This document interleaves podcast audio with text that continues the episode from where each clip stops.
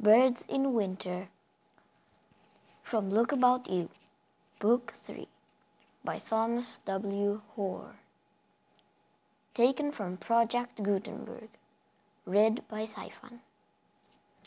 When we look out there, it makes us feel thankful that we have a nice, cozy room to play in and a warm fire to sit beside.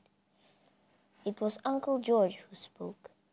His two nephews, Frank and Tom, stood at the window watching the birds feeding outside, while Dolly, their little sister, was busy with her picture blocks on the carpet. Yes, it is better to be inside in winter, said Frank, the elder boy. These poor little birds must have a hard time out in the cold all night. I should not mind being a bird during the rest of the year, though, said little Tom. It must be so jolly to be able to fly wherever you like. Uncle George smiled and said, Birds are very happy little creatures, Tom, but they have many enemies. Their lives are in constant danger. They must always be on the lookout for cats, hawks, guns, and cruel boys. Those birds that stay with us all the year round have often a hard fight for life in winter time. In fact, many of them starve to death.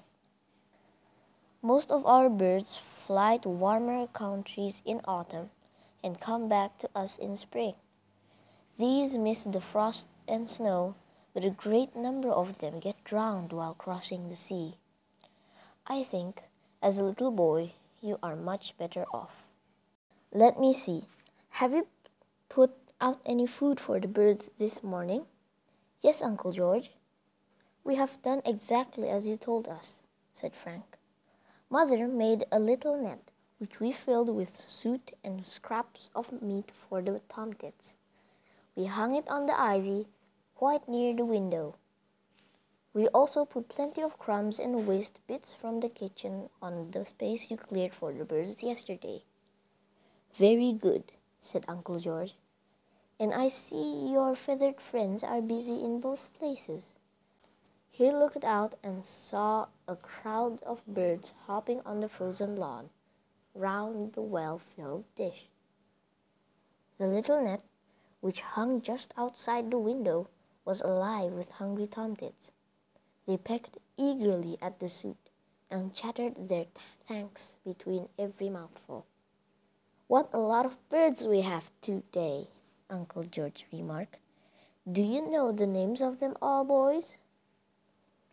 We know those you pointed out to us yesterday, said Frank. There is the chaffinch, the thrush, the greenfinch, the blackbird, and the hedge sparrow. But I don't know that one with the bright red breast, black velvet head, and gray wings. And there is a new one among the tomtits. He has a very long tail and is like a small parrot.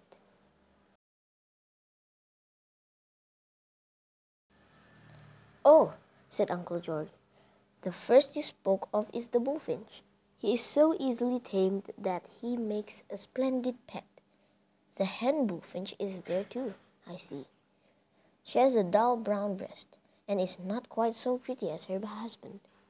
The bullfinch is very fond of berries. If we could get some hawthorn or rowan berries, we should have all the bullfinches in the district around us. The other bird is the long-tailed tit. He is also a very amusing little chap. Why do the tomtits make such a fuss about the suit? asked Tom. The bullfinches do not come near it. That is because the tomtit is a flesh eater, Tom. He lives on insects. The bullfinch feeds on berries and seeds. He is also blamed for eating the young buds of fruit trees in springtime. But I am not quite sure that he does this. Where are all the insects in winter, Uncle George? asked Frank. Well, most of them are buried deep in the ground. Some of them are tucked up in warm cases and hidden in the chinks of trees and walls.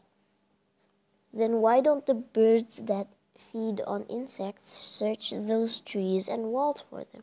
Frank asked.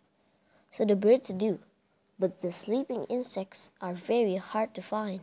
The cases which hold them are often colored exactly like the tree or wall which they are fixed to, so that even the sharp eyes of a hungry bird cannot see them.